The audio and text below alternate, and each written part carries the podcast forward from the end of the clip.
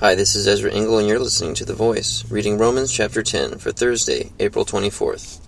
Brothers, my heart's desire and prayer to God for the Israelites is that they may be saved.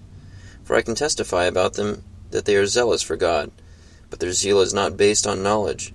Since they did not know the righteousness that comes from God, and sought to establish their own, they did not submit to God's righteousness. Christ is the end of the law, so that there may be righteousness for everyone who believes. Moses describes in this way the righteousness that is by the law.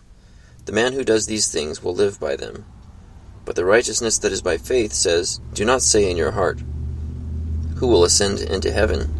That is, to bring Christ down. Or who will descend into the deep? That is, to bring Christ up from the dead. But what does it say? The word is near you, it is in your mouth and in your heart. That is the word of faith we are proclaiming. That if you confess with your mouth, Jesus is Lord, and believe in your heart that God raised him from the dead, you will be saved. For it is with your heart that you believe and are justified, and it is with your mouth that you confess and are saved. As the Scripture says, anyone who trusts in him will never be put to shame. For there is no difference between Jew and Gentile. The same Lord is Lord of all, and richly blesses all who call on him. For everyone who calls on the name of the Lord will be saved. How then can they call on the one they have not believed in? And how can they believe in the one whom they have not heard? And how can they hear without someone preaching to them? And how can they preach unless they are sent? As it is written, How beautiful are the feet of those who bring good news. But not all the Israelites accepted the good news. For Isaiah says, Lord, who has believed our message? Consequently, faith comes from hearing the message, and the message is heard through the word of Christ. But I ask, did they not hear? Of course they did. Their voice has gone out into all the earth, their words to the ends of the world. Again I ask, did Israel not understand? First Moses says, I will make you envious by those who are not a nation.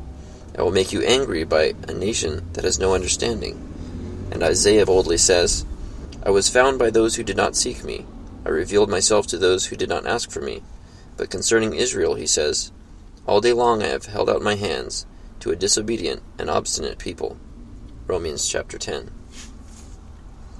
I really like in this verse how it explains salvation pretty plainly. If you confess with your mouth Jesus is Lord and believe in your heart that God raised him from the dead, you will be saved. Basically, the rest of it is explaining uh, some details about how that happens and there's no separate salvation for Jews and Gentiles, but everyone's saved by the same Christ. And we're not to boast.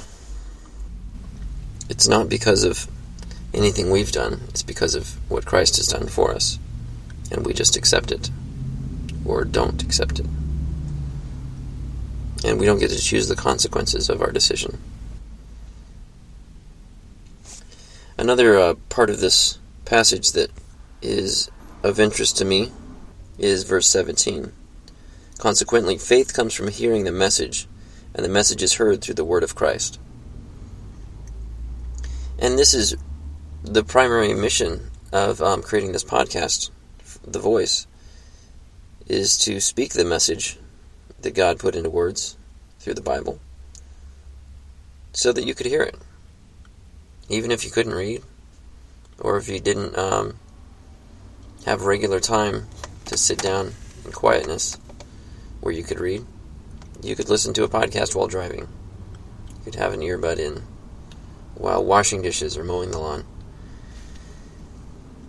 Because I think that regular exposure to God's Word is very instrumental in changing the way that we think and in giving us the benefits of the good news of God and the wisdom that comes from His Word. Thank you for listening to The Voice.